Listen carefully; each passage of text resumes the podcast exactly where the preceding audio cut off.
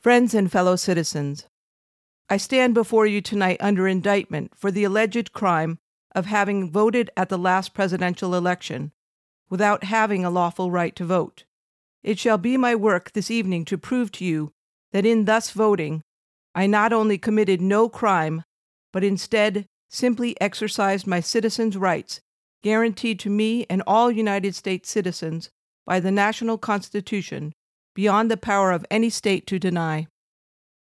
The preamble of the federal Constitution says, We, the people of the United States, in order to form a more perfect union, establish justice, ensure domestic tranquility, provide for the common defense, promote the general welfare, and secure the blessings of liberty to ourselves and our posterity, do ordain and establish this Constitution for the United States of America.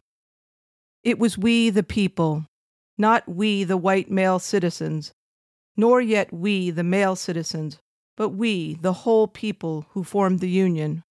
And we formed it not to give the blessings of liberty, but to secure them, not to the half of ourselves and the half of our posterity, but to the whole people, women as well as men.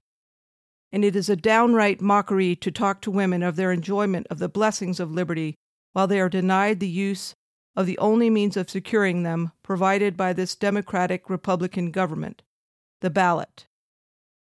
For any state to make sex a qualification that must ever result in the disenfranchisement of one entire half of the people is to pass a bill of attainder or an ex post facto law and is therefore a violation of the supreme law of the land. By it, the blessings of liberty are forever withheld from women and their female posterity. To them, this government has no just powers derived from the consent of the governed. To them, this government is not a democracy. It is not a republic. It is an odious aristocracy, a hateful oligarchy of sex, the most hateful aristocracy ever established on the face of the globe an oligarchy of wealth where the rich govern the poor.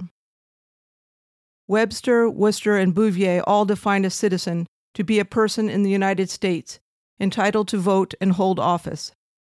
The only question left to be settled now is Are women persons?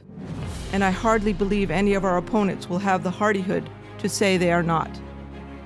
Being persons, then, women are citizens, and no state has a right to make any law or to enforce any old law that shall abridge their privileges or immunities.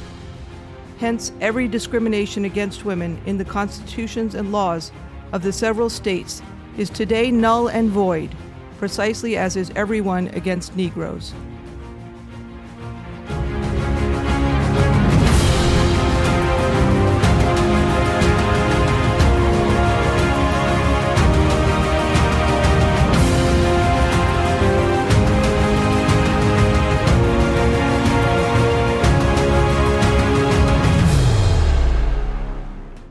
Welcome to Nero's Fiddle, Episode 30 Another Swing of the Pendulum. In 1872, feeling as though she were a person, as defined by the U.S. Constitution, Susan B. Anthony felt like she was entitled to the vote and therefore cast a vote in that year's presidential election.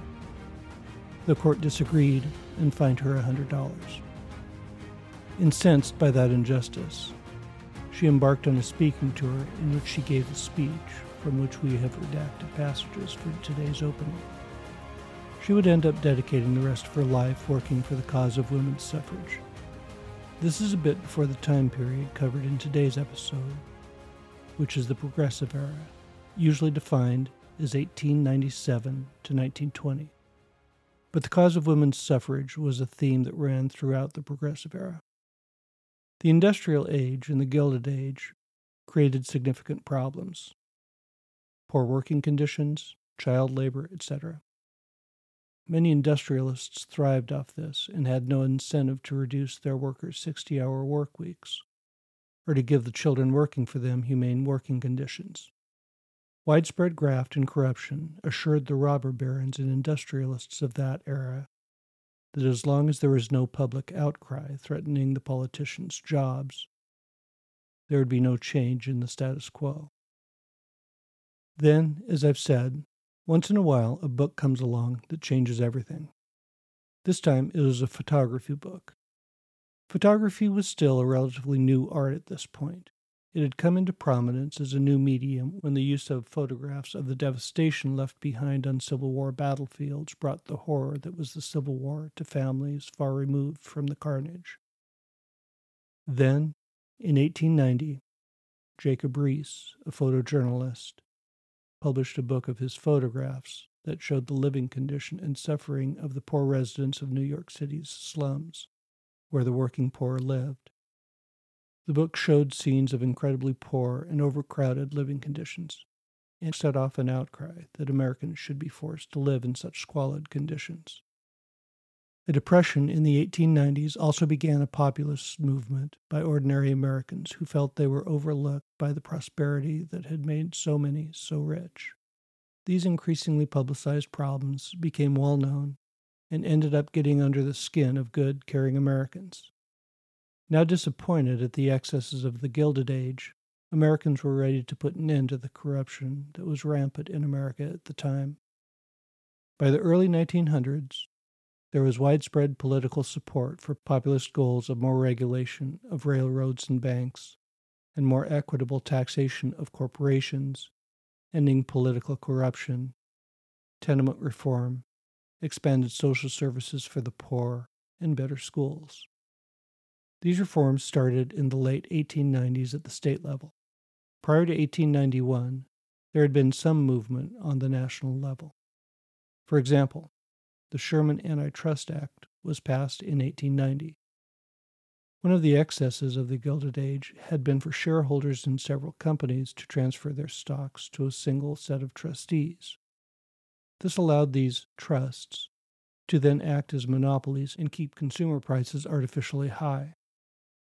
The Sherman Antitrust Act provided the executive branch with a tool to go after these trusts. President McKinley had a pro corporation temperament and didn't use the Sherman Antitrust Act against corporate trusts much. In a corruption of congressional intent, the act was used by McKinley mostly against labor unions. He did appoint some senators to the U.S. Industrial Commission to study the issue of corporate trusts, however. McKinley was president in 1898 during the Spanish American War where America gained Cuba as a protectorate and Puerto Rico, Guam, and the Philippines as territories. When the Spanish American War broke out, Theodore Roosevelt volunteered as a commander of the 1st U.S. Cavalry. He loved the martial spirit of the military and reveled in his opportunity to see combat.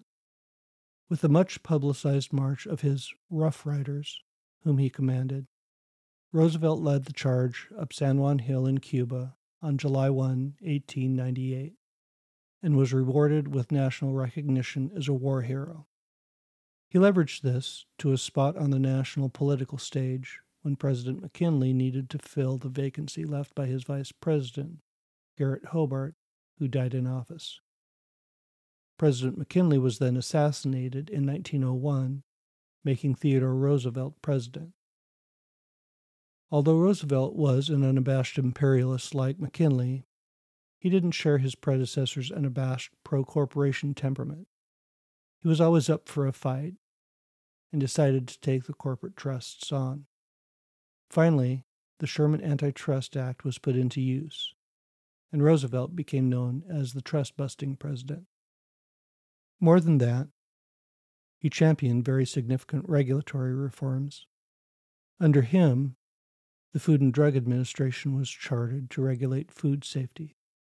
Before this, there was virtually no governmental regulation of our nation's food, and much of the mass marketed food was highly adulterated. More than that, many popularly marketed remedies were little more than alcohol and food coloring. For the first time, Americans could begin to trust the food that they bought and the medicines that they gave their kids. Roosevelt strengthened the Interstate Commerce Commission as well. He famously championed what he termed the square deal.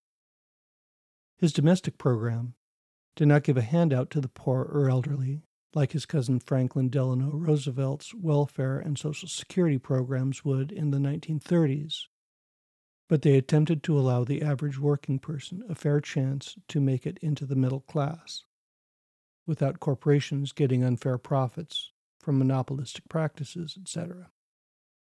At the turn of the 20th century, American workers had the highest injury rate of any industrialized nation. At that time, industrials didn't have to worry too much if a worker got injured. If a worker got injured and couldn't work, there was rarely any consequence to the employer, and another worker could easily be hired to take his or her place. In 1913, over 25,000 workers in America were killed from on the job injuries. Another estimated 700,000 were injured. One can only imagine how daunting this practice was for turn of the century families. With work prospects for women limited, and very limited or no social safety nets to fall back on, the prospect of a disabling injury and losing the family's breadwinner's income would have been intimidating. It was the progressive era that finally addressed this. Wisconsin was the first state to pass social insurance in the United States. They passed a workers' compensation law in 1911. Other states quickly followed. By 1921, only six states had not passed some kind of workers' comp legislation. Families with injured workers now had some safety net for the first time in U.S. history. At the beginning of the progressive era, child labor laws existed, but they were rarely enforced. It's estimated that 10% of girls and at least 20% of boys 15 and under worked. For factory workers, workdays were routinely 10 and could be 12 hours, and work weeks were routinely 6 and could be 7 days a week.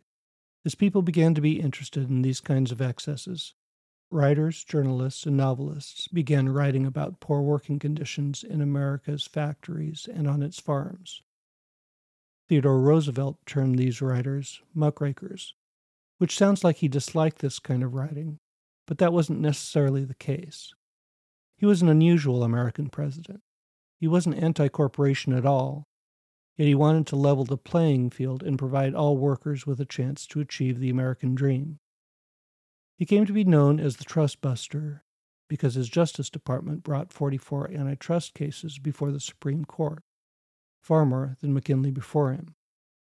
I wouldn't particularly call him pro labor, but when the big mining companies refused to negotiate with their striking miners, he threatened to bring the army to run the mines until they did. The miners got shorter hours and a pay increase. His brand of being the neutral president, offering an equal shot for all, and his promise of giving Americans a square deal made him incredibly popular. For all this, he's not particularly well liked today. He was an avowed imperialist to the extent that kind of curls our toes in the 21st century. At any rate, the muckrakers gained a mass audience. Then, Upton Sinclair published his masterpiece, The Jungle, a novel about the excesses in the meatpacking industry in Chicago. It quickly became a bestseller and generated much of the passion that led to the Pure Food and Drug Act. With Roosevelt leveling the playing field between workers and corporations, the Progressive Era saw the first positive growth of labor unions in the U.S. The waning decades of the 19th century had seen great efforts of union organizers to improve the lives of workers. But without political support, and with the collusion of business and police, even heroic efforts on behalf of unions and their organizers made modest headway in improving the lot of the average American worker.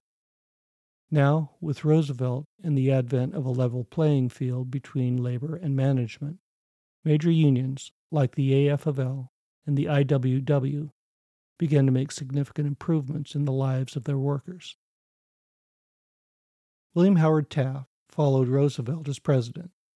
He continued Roosevelt's progressive ways and brought 90 antitrust cases before the Supreme Court, in addition to working with Congress to pass anti corruption legislation. By the Taft administration, the progressive era was well underway. Then something happened that added more fire to the progressive movement. The Triangle Shirtwaist Factory was a sweatshop in the Greenwich section of New York City.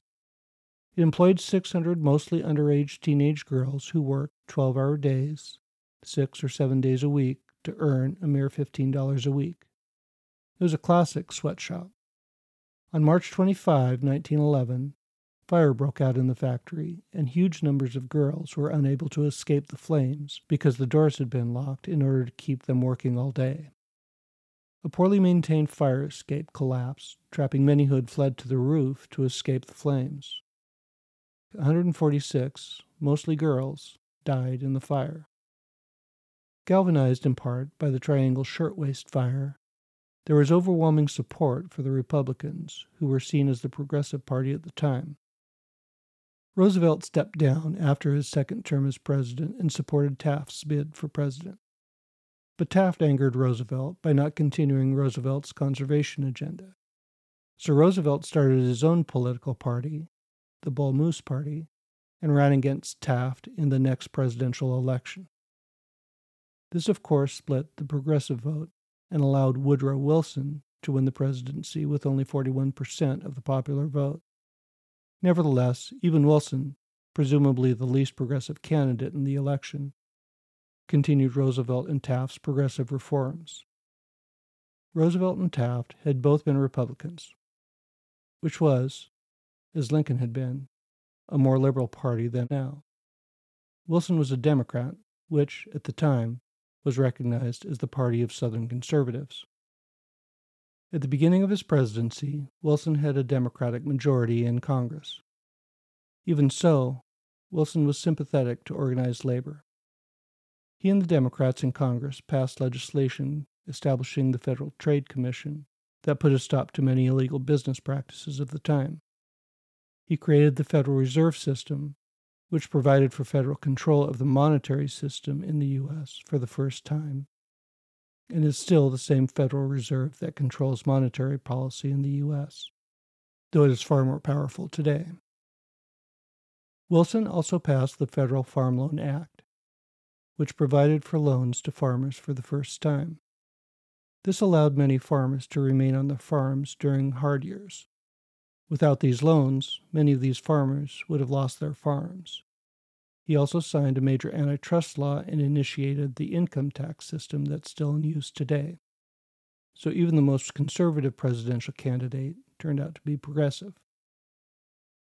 It was in 1917 that the 17th Amendment passed, providing for the direct election of senators by the electorate. Prior to the 17th Amendment, senators were appointed by state legislatures. This, along with legislation allowing for the initiative and referendum processes, gave people a much greater say in government. The mood of the nation was progressive, and Wilson was popular. That is, unless you were African American. America was just racist at the time. Blacks hadn't improved their lot under Roosevelt or Taft to any significant extent.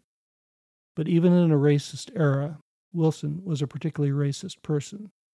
He famously arranged a White House screening of D.W. Griffith's incredibly racist movie, Birth of a Nation, that did much to foster the resurgence of the KKK in the early part of the 20th century. Even more important, presidential cabinets had been integrated during Reconstruction. All presidents since Reconstruction had maintained this integration. This would have been an important example for the government to set as the U.S. began grappling with the race issue in the 20th century.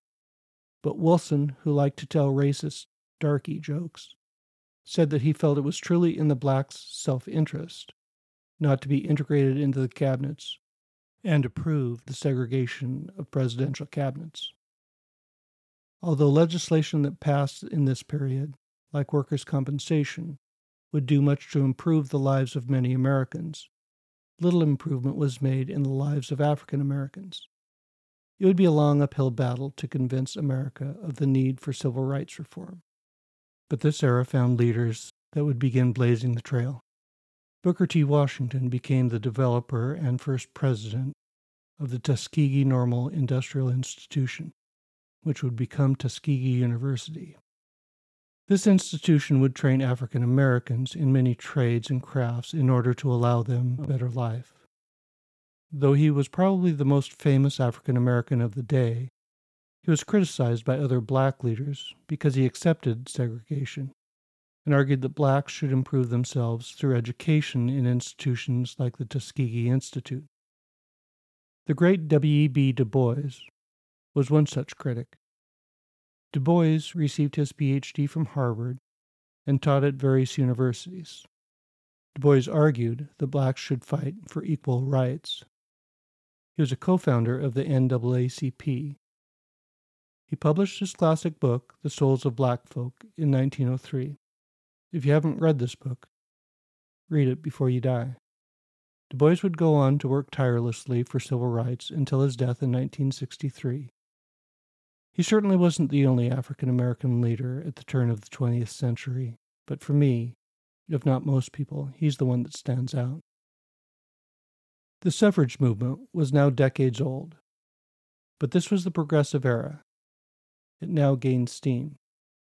The movement had more leaders, saw bigger crowds at rallies, and there were more and more men who were open to the message of women's suffrage. With a great final push in the second decade of the 20th century, the 19th Amendment was passed by Congress and ratified by the states on August 18, 1920. Susan B. Anthony and Elizabeth Cady Stanton and others of their generation worked all their lives to obtain the voting franchise for women and both would die a few years before the 19th Amendment would pass. Neither would see women vote in a national election. This is about right for a social movement. When something is as entrenched in the national psyche as racism or denying the vote to women, reformers like Susan B. Anthony and Elizabeth Cady Stanton aren't likely to change the minds of those who are so entrenched in their beliefs in sufficient numbers to affect the social change they're looking for. The minds they'll change, if they're good, are minds that aren't so entrenched in their beliefs. They're the minds of the children of their generation and the following generation of children. Only when they can get sufficient numbers of young minds to see the justice of their cause, and only when a sufficient number of these young minds become of voting age to create a critical mass, does meaningful social change happen. This is what happened in the suffrage movement. Those who heard Susan B. Anthony and Elizabeth Cady Stanton's message as teenagers and young adults were the ones who got excited, put energy into the movement on a mass scale, and campaigned for the 19th Amendment during the Progressive Era. This was the case with W.E.B. Du Bois as well. He would die in 1963, one year before the Civil Rights Act passed. We've spoken about the temperance movement on the podcast before. It was the progressive era in which the temperance movement gained traction. The 18th Amendment prohibiting the sale of alcohol in the U.S. was passed by Congress in 1917 and ratified by the states in 1919. Though we don't see the banning of alcohol as a progressive issue, it was at the time. Alienated workers and struggling farmers had turned to drink to escape the stark drudgery of their life, and alcoholism was a significant problem. Worse yet, there was not a social safety net available to the women who suffered from the domestic violence that was the inevitable result of that much alcoholism. Today, a woman who's the victim of domestic violence can escape to a shelter almost anywhere in the U.S. This wasn't the case for the thousands of abused women back then. For all those who supported the 18th Amendment in the early 18th century, it was seen as a progressive issue. Today, we take a social safety net for granted.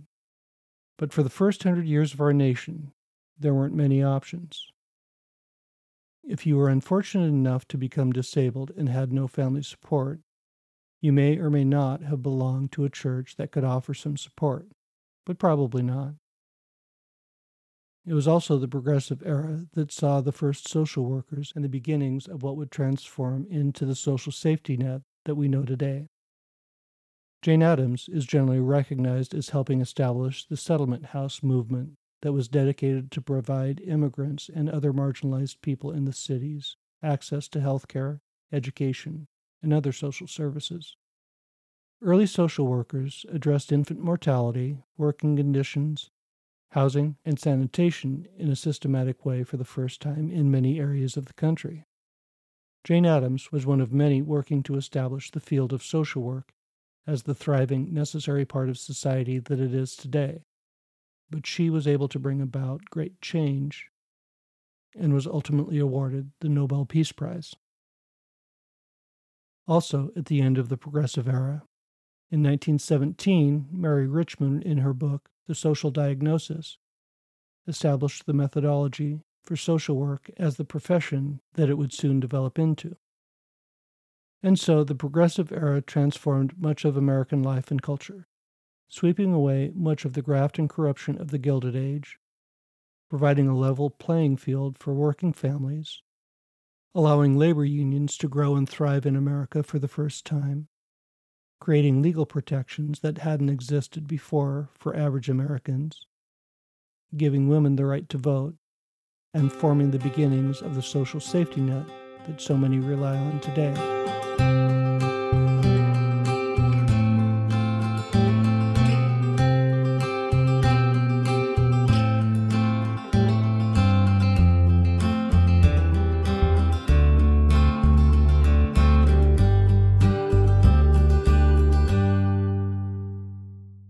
The psychologist Abraham Maslow proposed his famous theory that there's a human hierarchy of needs, in which individuals are motivated to fulfill their basic needs like food and sleep before they move on to address other, more advanced needs like self esteem and feelings of accomplishment. I suppose something like that applies when nations go to war. On April 4, 1917, the U.S. declared war on Germany, and America found itself in what would become known as World War I. With the country at war, people became focused on the war and practical issues. Ideas of reforming society were put on hold. That was pretty much it for the Progressive Era. After the Civil War, the Gilded Age brought America head and shoulders into the Industrial Era. Andrew Carnegie and other so called robber barons brought industry to America on a scale never seen before. They created massive amounts of wealth, yet tax policies and monopolistic practices allowed half of America's wealth to remain in the hands of 1% of the population, and vast numbers of Americans to live at the bottom in squalor and poverty. As I've mentioned before in this podcast, the human brain is complex and multifaceted. We all have complex feelings and motivations. Although we often like to say she's good or he's bad, the reality is that almost all of us are good and bad, generous and selfish. And so it is with Americans as a whole. The American voters are selfish. They want the best for themselves, and generous. They care about the less fortunate among us. When end of the century America saw Jacob Riis's book, how the other half live, and they realized how wretched life was for a large number of Americans, they reacted. The better angels driver of American history kicked in. That is, compassion for these poor, mostly urban Americans became a strong motivation for many voters who were willing to demand their representatives do something about the condition these people were living in. At the same time, people were getting fed up with political corruption payoffs, and the corporate trusts and monopolies that were causing them to pay far more for things like oil and train fares than they would have if the railroad companies and industrialists were forced to compete with each other in a free market. All of this led to representatives who were ready to do something about the excesses of the Gilded Age. All the reforms that we've talked about in this episode and more are the result of America's response to these excesses. So, what will we learn from our foray into the progressive era? That politics is a pendulum that swings back and forth. It had swung from the Federalists to Republicans in the early years of our republic, from slavery to anti slavery. We fought a war over that one. It swung to laissez faire in the Gilded Age, and then, at the turn of the 20th century, it swung progressive. It would swing from the conservatism of the 1940s and 50s to the liberalism of the 60s and 70s, and back again with the Reagan Revolution of the 1980s. Such is the nature of politics. Where's the pendulum now? And where is it likely to swing next? For these answers, we'll have to wait until we get closer to now in our podcast. You guessed it. Your reading this week is The Jungle by Upton Sinclair. I've tried to give a little taste about how hard it was for workers in the Gilded Age. But Sinclair really puts meat on these bones. The Jungle was published in 1905. He takes a deep dive into the excesses of the turn of the century Chicago meatpacking industry and examines what life was like for those who had to work in this industry to survive. As I've said, some books change everything.